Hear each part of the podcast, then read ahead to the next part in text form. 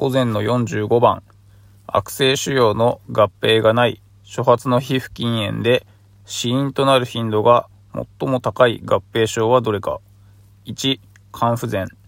2、腎不全。3、心筋梗塞。4、間質性肺炎。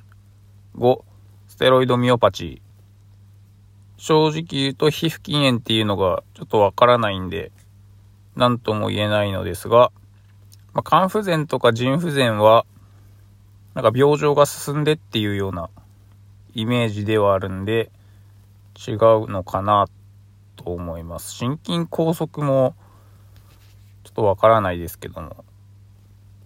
で、間質性肺炎は、なんか自己免疫っぽいような感じなので、なんか合併で出てくるイメージですね。で、5番のステロイドミオパチーも、ステロイドを投与した結果みたいな感じかもしれないんで、まあ4番かなと思って4番を選んで正解でした。続いて46番、糖尿病患者の運動療法を中止すべき状態はどれか ?1、発汗。2、冷や汗。3、体温37度。4、ボルグ指数13。5、脈拍数110回。えー、まず発汗はまあ普通にすると思いますし、冷や汗はちょっと低血糖とか、場合によってはちょっと心筋梗塞とか考えられるので、まあ2が疑わしいかなと思います。で、3の体温もそんな高くないですし、ボルグ指数、これもちょっとややきつめぐらい。5の脈拍数110も、まあ、そんなに上がっていない有酸素レベルだと思うので、まあ、2番かなと思います。2番を選択して正解しています。47番、緩和ケア病棟におけるがん患者の理学療法で正しいのはどれか。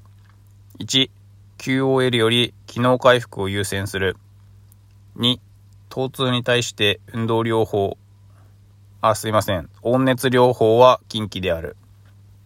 3、リンパ浮腫に対して理学療法は行わない。4、チームアプローチよりも個人的な関わりを重視する。5、骨髄抑制の状態に合わせて理学療法の内容を変更する。えー、まず1番、まあ、緩和ケアなので QOL を優先した方がいいですし、えー、温熱療法が禁忌ってこともないとは思うんで、これも違うかなと思います。で、リンパ浮腫の理学療法は行いますし、えー、まあ、がん患者だけじゃなくて、チームアプローチっていうのはもうどこでも言われてるので、まあ、チームアプローチを実施した方がいいかなと思います。で、5番、骨髄抑制がちょっとわかんないんですけども、まあ他が全部×なので、5番を選んで正解しています。今回は以上です。